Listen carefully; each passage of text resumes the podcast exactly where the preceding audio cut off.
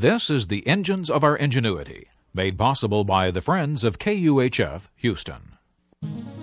Today, we try to locate the seat of disease. The University of Houston's College of Engineering presents this series about the machines that make our civilization run and the people whose ingenuity created them. Imagine that you're an 18th century doctor. A patient complains of, say, a pain in his side. Whatever's wrong with him, you have no way of looking inside him. You can count his pulse and feel his forehead. You can look for changes in skin tone. You can listen to his own report of symptoms. Your information is all external. You cannot see inside, but that is about to change. Medical historian Stanley Reiser talks about the way attention was about to shift to what he calls the lesion within. Medicine was just about to start identifying disease with abnormalities we can't see from outside. Three major landmarks in that process were a new concept of dissection, the invention of the stethoscope, and the discovery of X rays.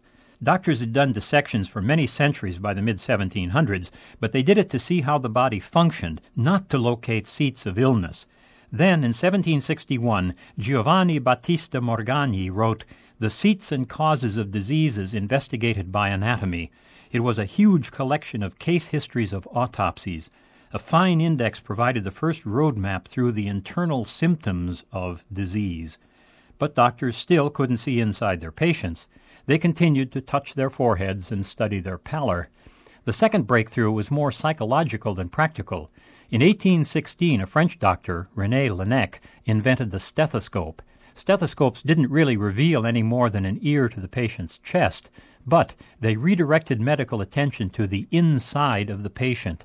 Down through the 1800s, doctors became increasingly aware of the various lesions within cancers, ulcers, embolisms.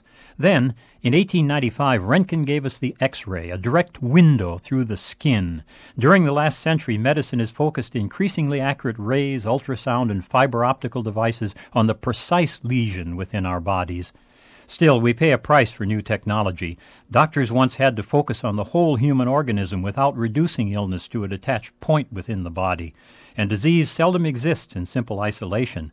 Medicine must now find its way back to the tough problem of curing the whole body, not just one piece of it. That recently came home to me in a dramatic way. I suffered two broken legs followed by a pulmonary embolism. Fortunately, I was in the hands of a crack trauma team. Surgeons, pulmonary specialists, hematologists, and radiologists all converged and compared notes in a delicate ballet. As specialists, they pinpointed the lesions within me, but as a carefully choreographed team, they also reconstructed my body as a single organism.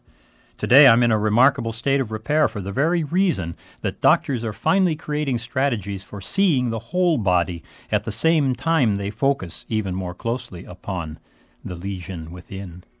I'm John Lienhard at the University of Houston, where we're interested in the way inventive minds work.